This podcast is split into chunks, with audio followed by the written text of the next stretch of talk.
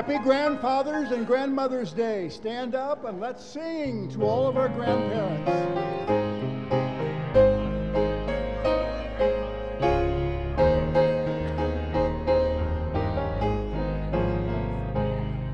What a wonderful grave in my heart has been wrought since Jesus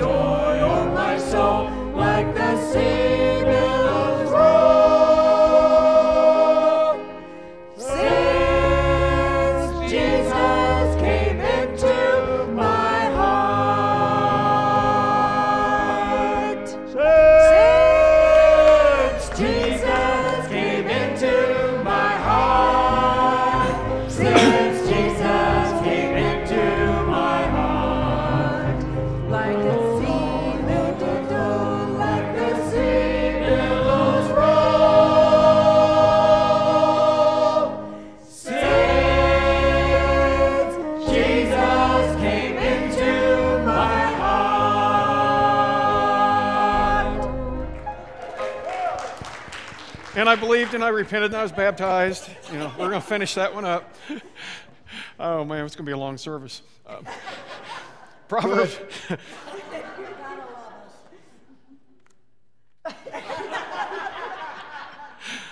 Proverbs 3, 5, and 6 says, Trust in the Lord with all your heart and do not rely on your, own, on your own understanding. In all your ways, know him, and he will make your paths straight. Amen? Let's pray together. Father, it's a true joy to know that you live within us, and we're here to celebrate that today. Father, as we're here, as we're gathered here today, I pray that we're strengthened and encouraged, we're convicted, and Lord, that we will just bring joy to those around us. It's in Jesus' name that we pray. Amen. Well, good morning. Morning. Good to see everybody today. We had a good, we had a great time on our off-road adventure last night. It was a real adventure. We got to actually pull somebody out of a three, what about a five, six foot ravine. So it was pretty cool. But anyway, it was fun. But we're here today to worship the Lord together. Amen. Now, on our next slide, you're going to have the opportunity. Make sure you fill out your connection card. And uh, for those of you watching, we ask that you do that. Now, before I move to the next slide, I'm going to explain something to you because we've never done this here before. Well, we really have. The next slide's going to come up. It's going to count down from three minutes. Okay? At three minutes, these guys are going to come back up here and start singing. But during that three minutes, what you're going to do is I want you to go around and don't go to your best buddy and talk to him.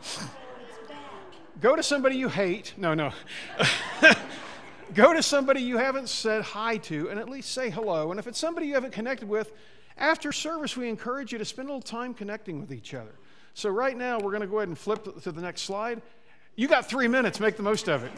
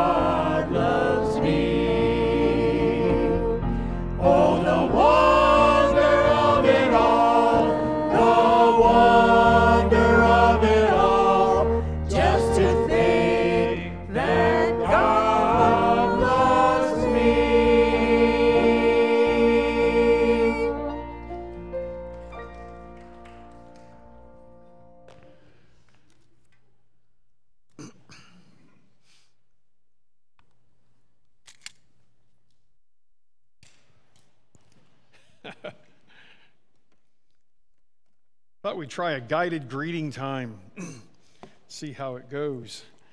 Some of you are like, What just hit me? Some of you are like, Oh, three minutes isn't long enough. I said, Yes, it is. Because you have time after service to connect with people also. You don't have to run out the door. I'm sure at one point in time you have heard the saying, God is good all the time, and all the time, God is good. Many times we hear something to the effect that, I got a promotion, God is good. The cancer is gone, praise God, He is good. My child came back to the Lord, God is good. My marriage was saved, God is good. But how often do you hear something like this? I was let go from my, my, from my job. God is good. We thought he was getting better, but he took a turn for a worse and died overnight. God is good. My child was arrested last night. God is good. My spouse left me for someone else. Okay, maybe some. we'll assume that that's not a good thing. And some would be going, God is good. Hallelujah. But anyway, that's kind of mean, isn't it? A preacher shouldn't talk like that. what we need to understand in life is the goodness of God is not dependent on our current circumstances. God is good even in the midst of our struggle. This is why when you go back to the Psalms, you know, even though I walk through the valley of the shadow of death, you are with me. That is a good God. If it were the fact that God says, you know what, I'm just going to leave you be and hope you make it, that's a different story. As we conclude our series in Habakkuk, which I hope you've enjoyed, you're going to find that Habakkuk is not the same person that we saw in the beginning of the book.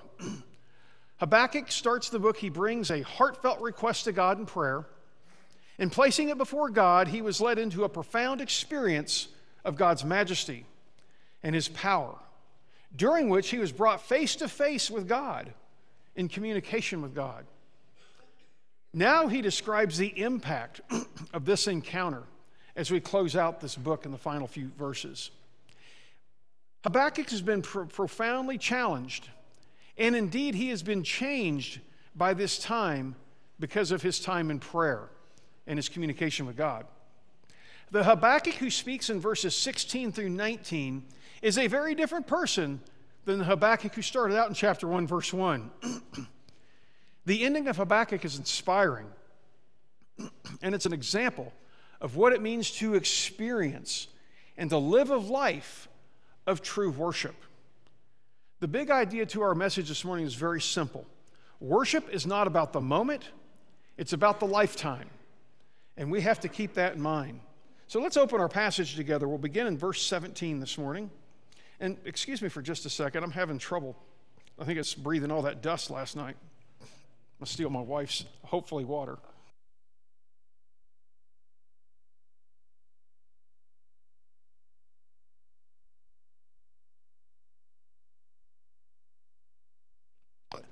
Sometimes she has caffeine in there, and I can't have that.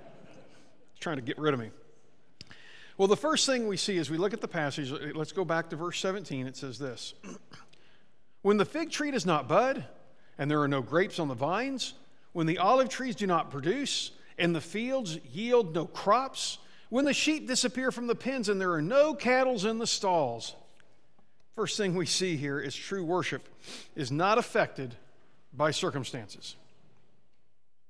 What a change of tune for Habakkuk. In the book of Habakkuk, we witness his struggles, wondering, God, do you care? Now remember, Habakkuk is deeply, he's deeply hurt by what's going on around him. He's not just trying to be vindictive and say, hey, let's go get these dirt bags, but he's offended by how they're living their lives. For the people of God who claim to be people of God and how they're living. In the book of Habakkuk, we, wish, we, worship, we, we see these struggles. However, one lesson we can draw from his journey is, that, is the fact that external circumstances should not affect true worship. In other words, we're going to worship God no matter what happens. Regardless of the challenges, regardless of the uncertainties that surround us, our worship should remain steadfast, rooted in faith, and more importantly, trust in God. In Habakkuk 3:17, it starts one of the most beautiful declarations of true faith and worship you're going to find anywhere. Habakkuk declares that even if the fields and the trees don't produce any fruit, if the cattle aren't productive, if the sheep are gone, he's still going to rejoice in the Lord. The end of Habakkuk points to his transformation. See, Habakkuk is an example of somebody who is not afraid to take his questions to God, to be honestly a little upset at God over what's going on, and then having the open heart and the open mind to listen for God's answer. And when he did that, he was changed. Habakkuk moved from chapter 1, where he says, God, you don't even care what's happening here. What's the problem? To chapter 3, he says, God, regardless of what my eyes see, I will worship you. I will praise you. I will exalt you no matter what. Verse 17 gives us an indication that bad stuff is coming. And what makes this even more confusing and difficult is this in Jewish thought, wealth and prosperity were signs of God's blessing. And so if you're receiving that, you should be praising God. That seems pretty simple. I mean, if you're doing, if you're well to do and you feel like God's blessing you, should definitely be praising Him. and even during the days of Jesus, this thought was still prevalent. This is why the story that Jesus had with the rich young ruler in Matthew chapter 19 was so confusing to the disciples. This young man comes to Jesus, and, and, from what we read in Scripture, this man is really heartfelt in his conviction, heartfelt in his question. And he says, Jesus, what do I need to do to, to inherit eternal life? And Jesus said, Well, you need to keep the commands. And he lists a few of them. And the young man looks at Jesus and said, Well, I've been doing this since my childhood. And Jesus looks at him and he says, You're lacking one thing. Go sell all your possessions and come follow me. The young ruler, the rich young ruler, was grieved. See, that rich young ruler was missing something in his life. You know, people who say that all I got to do to go to heaven is be a good person, that dude was a good person. But he knew instinctively something was missing. And I think people who think I'm a good person, so therefore I'm going to see God, they know something's missing. And that thing that's missing is Jesus. And for that rich young ruler, Jesus knew what was missing. he knew as long as that young man possessed all that wealth. And notice, Jesus didn't tell everybody to sell everything, but he told him to because he knew that wealth was going to be a stumbling block. So as this young man leaves, his disciples are like freaking out a little bit. Jesus says this Then Jesus said to the disciples, I tell you the truth, it will be harder for a rich person to enter the kingdom of God, or kingdom of heaven. Again, I say it's easier for a camel to go through the eye of a needle than for a rich person to enter the kingdom of God. And his disciples were beside themselves because their whole life they've been trained prosperity means God's blessing. Sometimes it does, okay? And so they're seeing this rich young ruler walking away, and they're like, wait a minute, holy cow. And so the disciples, they said they were greatly astonished when they heard this. And they said, then who can be saved? Now, why are they asking this? Because remember, prosperity is a sign of God's blessing. If a rich person can't get it, it's hard for them to enter the kingdom of heaven. They're thinking, well, wait a minute, God's blessing them and they can't get in who's got a chance? And of course, Jesus looked at them and replied, This is possible, impossible for mere humans, but for God, all things are possible. Confusion. So, as Habakkuk is looking all this, there's a sense of a bit of confusion. Habakkuk acknowledges that things are going to get bad, but he's not going to let that fact detract from who he is and the, who, who God is and who he is. Habakkuk uses a series of six clauses to show the gravity of the situation. Now, some commentators say, well, this is just symbolic. Others say, nope, he's nailed it on the head what's going to happen. I think it can kind of be both, but they represent this comprehensive depiction of the adversity that the nation's about to, find, to, to deal with under the, underneath the, uh, the Babylonians. And so, as we look at each clause, he says in the first one, as though the fig trees should not blossom. Now, from the symbolic side, fig trees symbolize prosperity and abundance in the ancient Near East. Its failure to blossom represented an absence of fruitfulness and economic decline. The second thing he says there would be no fruit on the vine. Vines were essential for producing grapes. This was a significant agricultural commodity. The lack of fruit of the vine symbolizes a loss of agricultural productivity, resulting in scarcity. And then he says the, the produce of the olives fail. Olives obviously were vital for the production and sub- for their production and their substance because they made oil out of it. Failure of the olive to produce emphasizes the dire condition of the agricultural devastation they were going to face. And then he said in verse the fourth one, he says, "And the fields yield no food." this clause encompasses the broader impact of unproductive fields, encompassing the failure of various crops and the severe shortages and, and, uh, that people were going to face. He says, and then he says, the flock be cut off from the fold. The loss of the flock represents the collapse of the livestock industry, which was very important. The absence of animal resources, which were crucial for food, clothing, and economic stability. They didn't have vegans in that day. They ate meat and they used them. Six, they said there'll be no herds in, in the stalls. This final clause sig- signifies the complete absence of cattle, indicating a profound economic loss and a lack of resources for agricultural work and transportation. And when you take all six of these things together, just to put it in a nutshell, Habakkuk says this is going to get ugly. There are going to be people, because of all this, this devastation was going to cause the death and starvation of many people. This is a vivid description of the scorched earth policy, by the way, of the Babylonians. The Babylonians would take out of, a, out of an area what was useful to them, and they basically would scorch everything else out. They'd torch it out. They didn't leave much standing. Everything of value would be transported and carried away by these ruthless invaders. And what remained would be destroyed making the land almost uninhabitable. So Habakkuk is not looking at this lightly. He's not saying, okay, it's going to get bad. I praise you, God. This is bad. He's describing these hardships, he's capturing the depth of the crisis, and he sets the stage for his declaration of unwavering faith and worship in the following verses. This verse 17 is pivotal to what we're going to see in verses 18 and 19.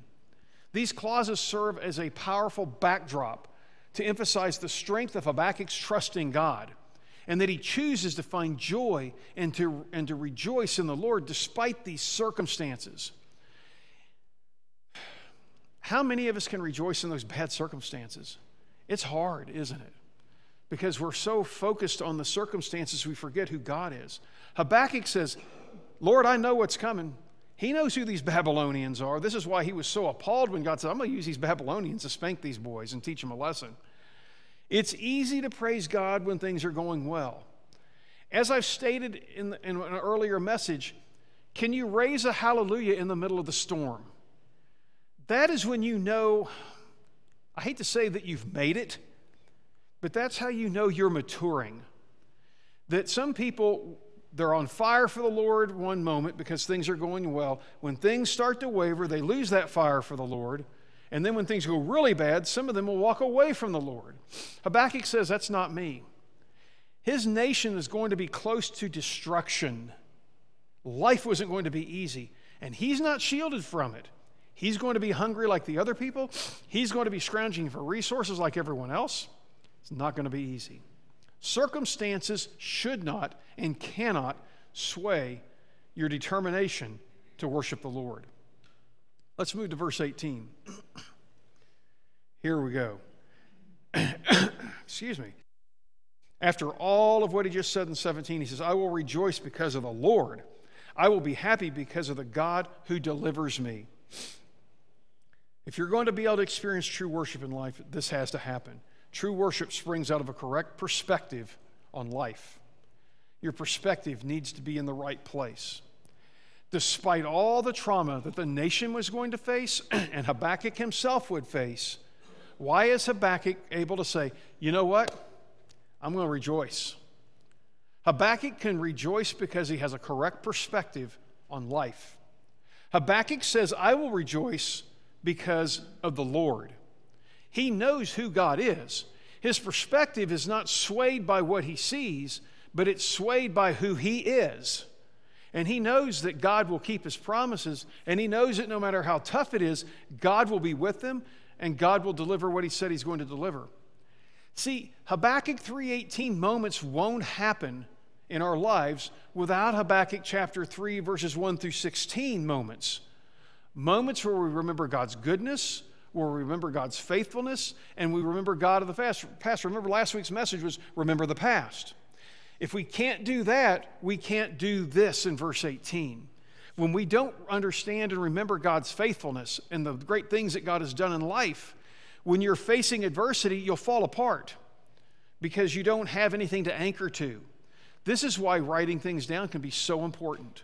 It's because you can look back and say, Yeah, I remember. I remember how God helped. This looked desperate, but God carried us through. Moments when we acknowledge God has a different perspective from ours, it will help us to be able to keep our focus correct. Moments when we decide to trust Him, even when we kind of don't want to, even when we don't like what we're seeing, even when we don't like and understand what's going on, that is the mark of maturity in our faith. Learning to worship God in the good times prepares us to worship Him in the difficult times.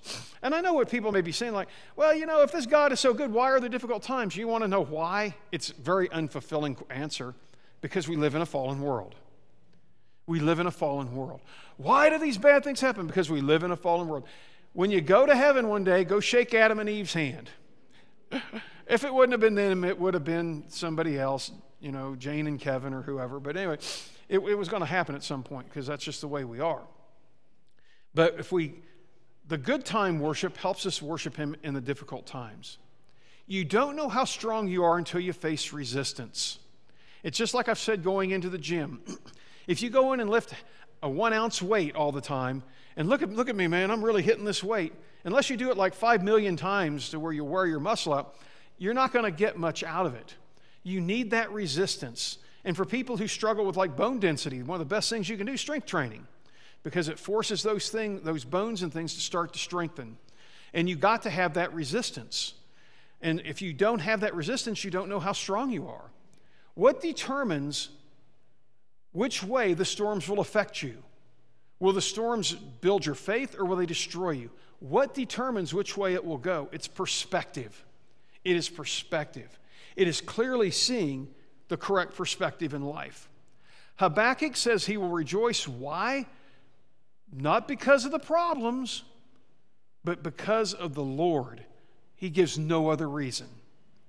Verse 18 encapsulates the essence of true faith and true worship in the face of adversity. And believe me, we're all, most of us here are old enough. There's a few youngsters here who haven't, but most of us have faced adversity. We know what this is talking about. We've been through those battles, and here we stand. Why? Because we were able to rejoice in the middle of the storm. The simple declaration in verse 18 Habakkuk shows his unwavering faith, trust, and commitment to God, no matter what the circumstances are and no matter how difficult things are around him. My friends, that's hard to do. But as you grow in your faith and you keep the right perspective, you can do that. The contrast between challenging realities described in the previous verses of Habakkuk and his response to them reveals his decision to rise above circumstances and instead chooses a posture of rejoicing in joy in the Lord. That's amazing. His choice to rejoice in the Lord is not based on the absence of trials. He's not saying, Lord, if you take this stuff away, I'm going to rejoice. Nope. He lists in 17 all this bad stuff that's going to happen, and he says, I'm going to rejoice. He's not going to say, I'm going to wait till the circumstances are favorable. He's going to rejoice. This is a deliberate act of faith, it's a conscious decision, it's a choice of the will where he shifts his focus from the circumstances to the Creator. And I would encourage you, if you're in the middle of a storm right now and you're facing circumstances, take your eyes off the circumstances and put them on God and change your perspective. It, it may not get rid of those circumstances, but believe me, it'll get you through them. And that's what you need. We pray, Lord, take all this away from me. And don't and believe me, I pray the same thing. We, we all do. But what are you going to do if he doesn't? You know, my mother passed away in, earlier this year, and uh, you know, I prayed it wouldn't happen. I think it was preventable. I think the first hospital she went to was a clown show. But anyway, that's my personal view. Don't sue me for it. But the fact of the matter is, my mother passed away. She died. Well, am I going to blame God? Am I going to say, well, God, you're terrible. God, you don't love me. God, I'm a minister. I've devoted my life to serving you. What's the problem? Nope. We live in a fallen world. My mother got cancer. She went to a bad hospital that didn't treat her like they should have. And as a result of that, my mother passed away. I don't like that, but I'm still going to rejoice in the Lord because I know who He is. Deliberate acts of faith, it's a, it's a, it's a shift of focus, and that's what we need to have in life. Habakkuk understands that true joy and fulfillment are found in a relationship with God and through his salvation. Verse 18 is a powerful reminder of that for us today. Now, think about this. Let's just be a little pragmatic about this. You're facing a difficult situation, and all you do is stress and to get depressed. Okay? Believe me, I got the mirror in front of me on this one. What does it change? what does it change? Being destroyed by a circumstance, what does it change? The circumstance is still there. What changes is how you react. And so I'm not suggesting you jump up and down when bad things happen, but you still keep that perspective to be able to rejoice in the Lord. And remember, I said, what was it last week, the week before? Do you believe that God's involved in your life? Do you believe that God is in control? Yes, but no buts. Yes or no. And if you believe He's in control, I've been dealing with a situation here lately that I had to tell myself, God's in control. I don't really like the way this is going down, but it's going down this way for a reason. And I have to let it go, and I've got to let God do His thing and let it go. And you know, when I was finally, it took me a little bit of time, but when I finally did it, I started feeling peace. I'm still frustrated, obviously, but I feel peace. I'm not worried about the what ifs, I'm not worried about anything else. God is in control. Yes or no? Yes. And that's where you have to be. I'm a little ashamed it took me a while to get to that point, but I'm human too. Habakkuk is acknowledging that God delivers, rescues, and brings salvation to his people. And so he knows that God's going to come through in the end. By finding joy in his salvation, he, he affirms his confidence in God's ability to provide, to protect, and sustain through trials and encounters.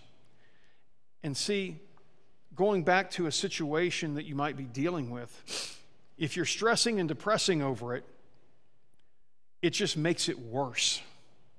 It makes it even worse than it should be.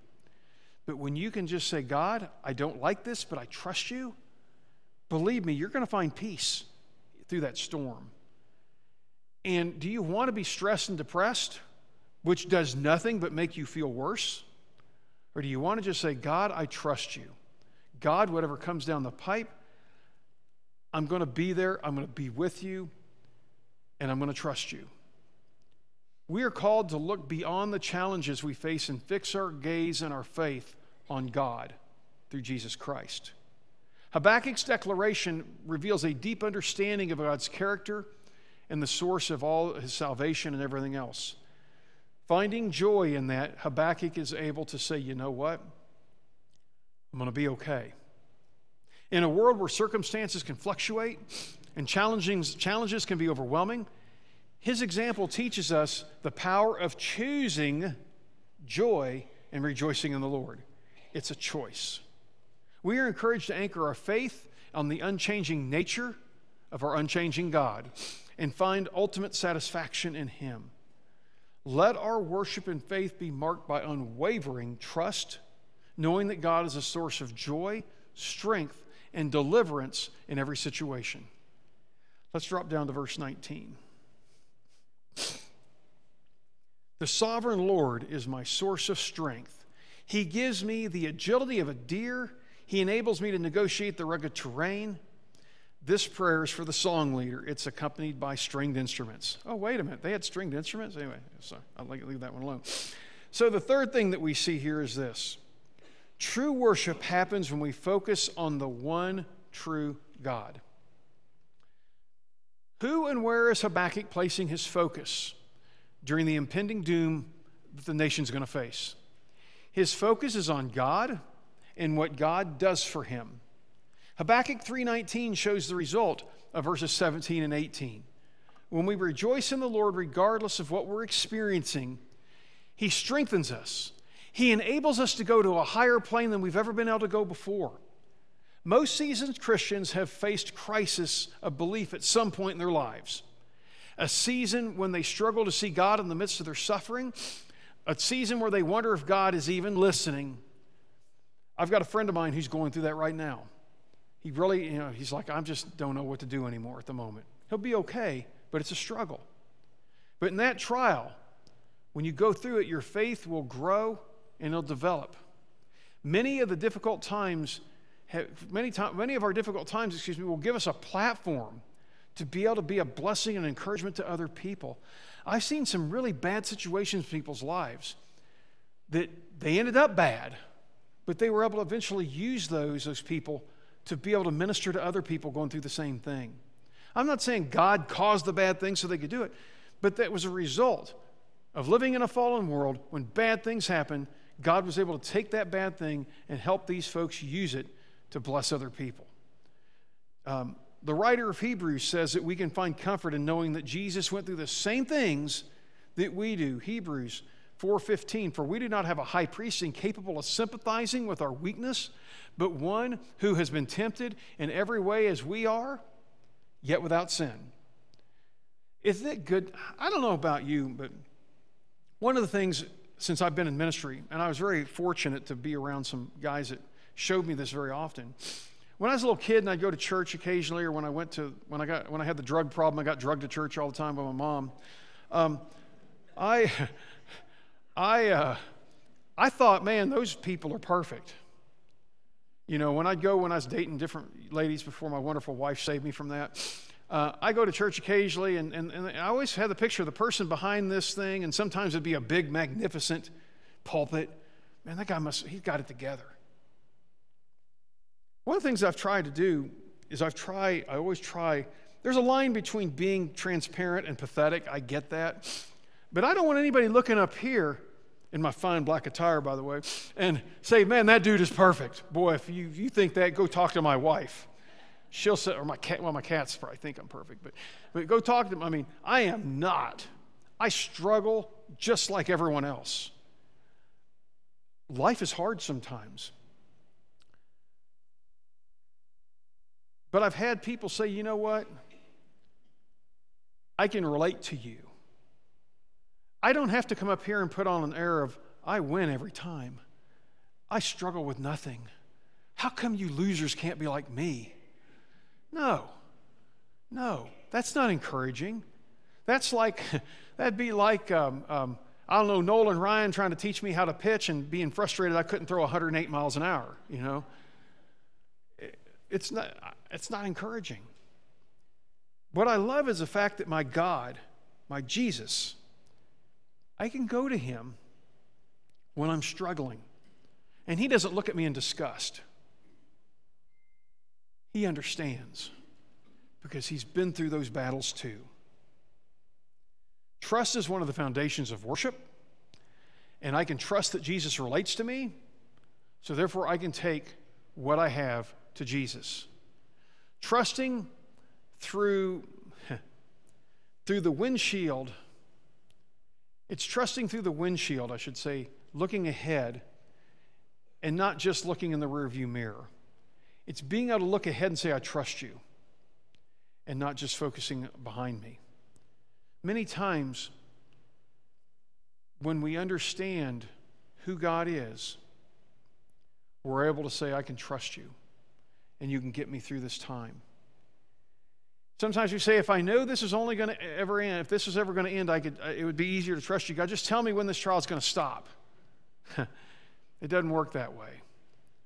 The more we worship, the more we spend time with God and His Word, the more we time we spend in prayer, the more time we actively pursue the leading of the Holy Spirit, the more time we spend in community with other believers, the more intentional we get for looking for God in situations, that becomes much easier. I hear people say, I don't need to come to church to be able to be a good Christian. I challenge that contention. My question is, why don't you? I understand somebody who can't. You know, poor Ruth was laid up there for Lord knows how long. And here she is. She's back with us. That's good. But we need this fellowship with each other, this encouragement, this connection. Our church shouldn't be a place where you just walk in and walk out. That's, that's a mistake. This is a place where we need to connect. Our thing, our, our, our, if you will, our, our branding here, I hate to use that term, is changing lives by connecting people with Christ. And we also do that by connecting with each other. It's so important. Habakkuk concludes the book with a powerful declaration of strength, trust, and an unwavering faith of God. In the verse, he says this. Let's look at the verse one more time, and we'll close out with this. The sovereign Lord is a source of my strength. He gives me the, the agility of a deer. He enables me to negotiate the rugged train. So he proclaims, he says, The Lord, the sovereign Lord, is my strength. He affirms his dependence on God's power. He's not doing it on his own. He recognizes that his own strength is insufficient to navigate his difficulties. Instead, he finds strength in his relationship with God and trusting him. He talks about the fact that he has the, the feet of the deer, and that's significant because deer are known for their agility and their speed and able to traverse rugged terrain. By comparing his feet to those of a deer, Habakkuk expresses confidence that God will enable him to walk with grace and stability even in the treacherous paths. The imagery suggests that Habakkuk is strengthened by God and guides him and empowers him to navigate. He says, He enables me to negotiate rugged terrains. It, that in, gives the idea of victory and the ability to win the battle. It implies that God is with him no matter what. These are powerful reminders for us today. Habakkuk is an encourage, is a, is a example of courage and strength. One of the most profound things about the book of Habakkuk is from chapter 1 to the end of chapter 3, the circumstance did not change, but Habakkuk did. He moved from a place of frustration to a place of praise and worship. Habakkuk encourages us as believers that we can take our frustrations and our questions to God. Habakkuk encourages us to grow in our faith and our trust as we continue to seek Him. This kind of faith causes us to respond differently to what we face in life. It causes us to, to, come diff- to react differently than those who don't know Jesus. Our application is simply this learning to worship regardless of circumstances, will deepen your faith and your relationship with God. True worship is centered on God and God alone. Our current set of circumstances should have no impact on our true worship to God. This morning, our praise team is going to come up and lead us in a song of decision. And if you've not accepted Jesus Christ as your Lord and Savior, we invite you to come forward this morning to do that. You know, sometimes I've talked to people and they've resisted coming to Christ because of circumstances. Well, when I was a child, this happened. And, and believe me, I don't want to, I don't, I don't say that flippantly because, man, I know some people have been through some bad stuff. But you know who can get you through that stuff? You know who can heal you? You know who can take that guilt and shame away from you from things maybe you had, you had done to you that you had no power over or things you've done? It comes from, it comes from a relationship with Jesus Christ. Jesus will take that baggage, he'll take that shame, he'll take that pain, and he'll take it to the cross with him. This morning, if you need to accept Jesus Christ as your Lord and Savior, we invite you to come forward this morning to do that. If you're an immersed believer this morning and want to um, make First Christian your home, we'd love to have you come forward. Maybe you're struggling today and you need to pray. Uh, I'd be glad to pray with you or whatever elders Roger would. And if you have the, some, a decision for Christ this morning or a prayer need, we invite you to come forward. We're going to stand and sing together our song of decision.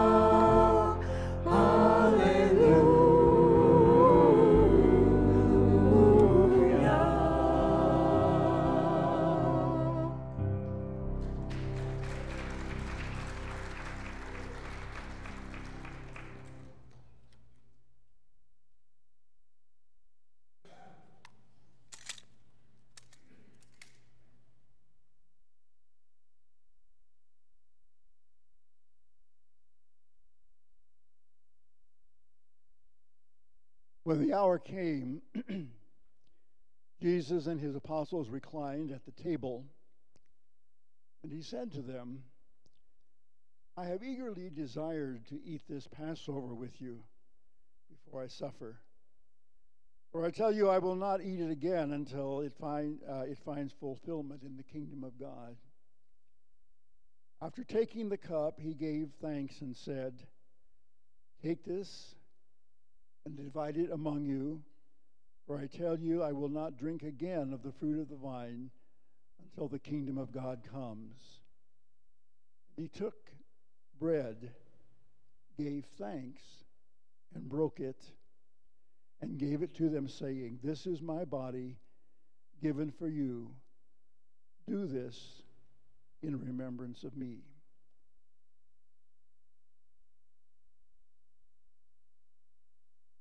Jesus answered, You are right in saying that I am a king.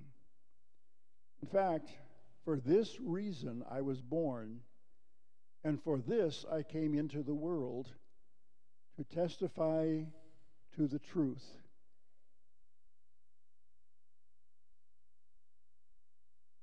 We're told that after Jesus had eaten the Passover with his disciples in the upper room, he took bread. First, he gave thanks and then gave it to the disciples, and in like manner the cup of wine, saying that the bread and the wine were symbols of his approaching death. He gave thanks. Why? For what?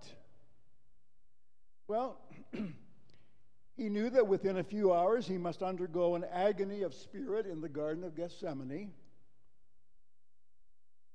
that he would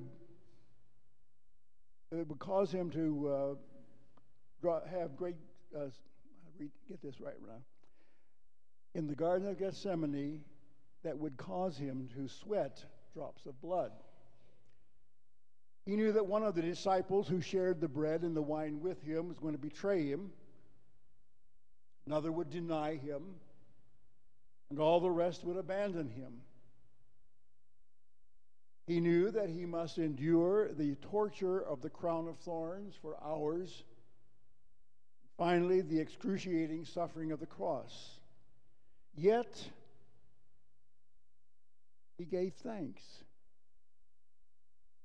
Why? Or what? In his own prayer at this same supper, he recalled the glory he had with the Father before the world was created. In his earthly ministry, there had been high points of achievement as he performed miracles and taught the crowds. For these, he could give thanks. But what about that which lay ahead? Believe it or not, I believe he gave thanks for that as well. That which was to come, however difficult it might be, that caused him to give thanks. You see, that which was to come was part of the divine plan for the redemption of mankind. That which was to come was necessary for him to face and to go through because he was obedient unto the Father and he thus expressed his love for each and every one of us down through the ages since those tragic events. John 18 37, you remember he said, uh, or Jesus said to Pilate, For this I was born, and for this I have come into the world to bear witness to the truth. That bearing of witness could be perfected only by his death. In one version of our text, in John, it reads a little clearer for us. It says, there it says, I was born and entered into the world so that I could bear witness to the truth of the Scriptures. To the disciples, Jesus said, As you do this, referring to the communion, remember why I came and that I bore witness to the truth of the scriptures that foretold my coming and dying. He gave thanks for his difficulties, as Jeff spoke this morning. The hour is come the feast is spread. Behold, my body given. Behold, my lifeblood freely shed to ransom souls for heaven. Break the bread and drink the wine. Thus give thanks as you remember me.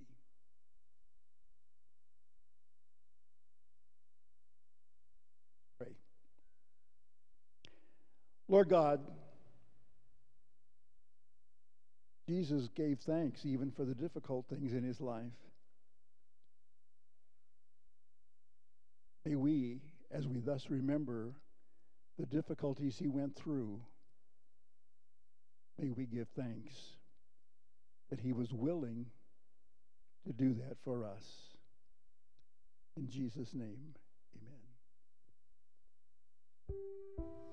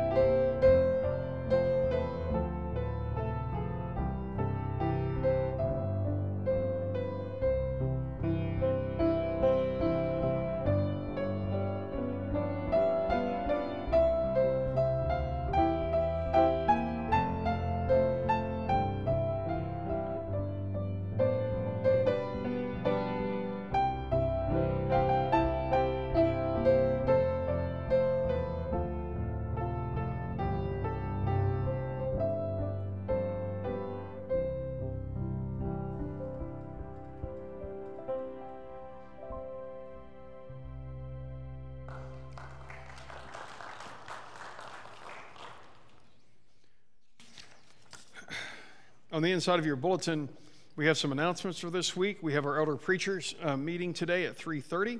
The, Jerry has all of his youth activities. Rogers Group is meeting this evening, and um,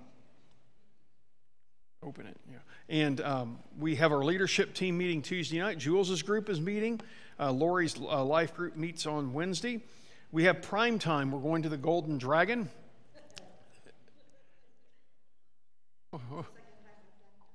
Oh, yeah, yeah. Prime time is the third Friday of the month.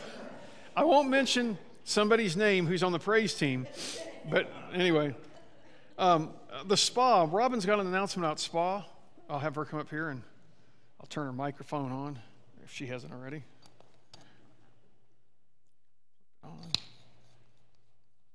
Sorry about that.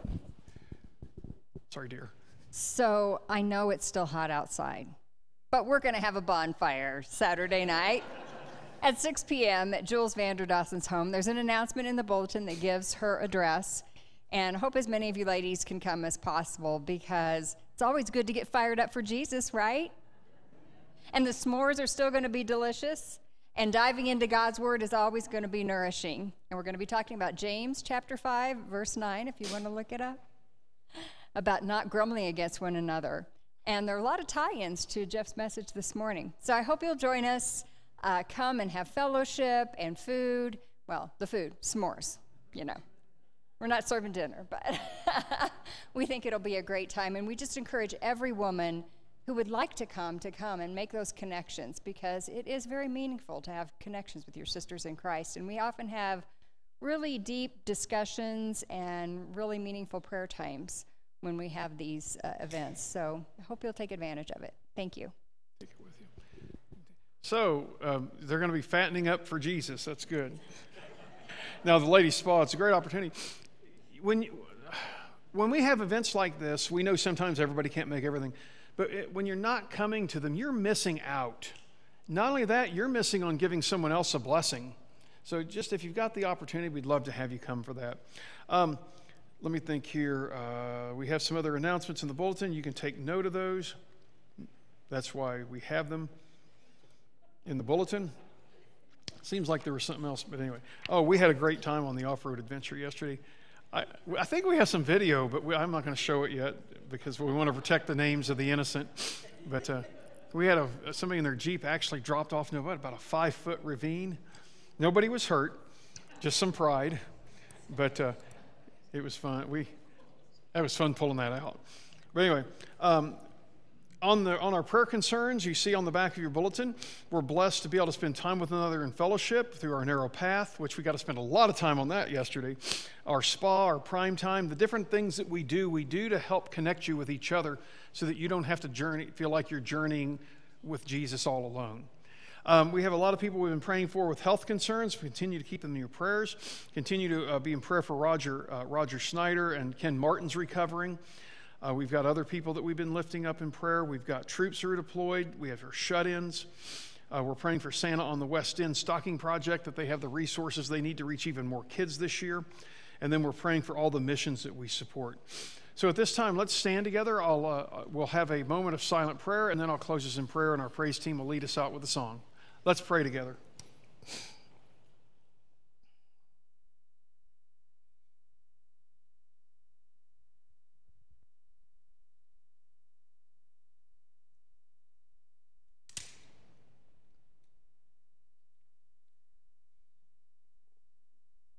Lord, we know that you'll be with each person that we've lifted up to you in each situation.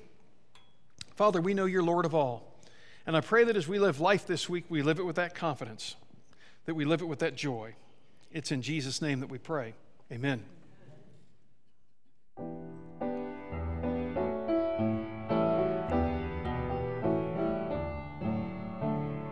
Surely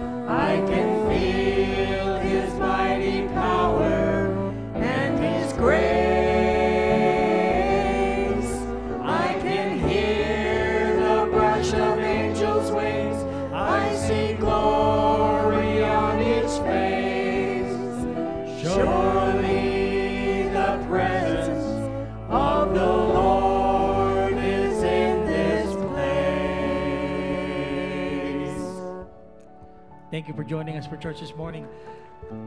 Be glorified and have a great week in the Lord, everybody.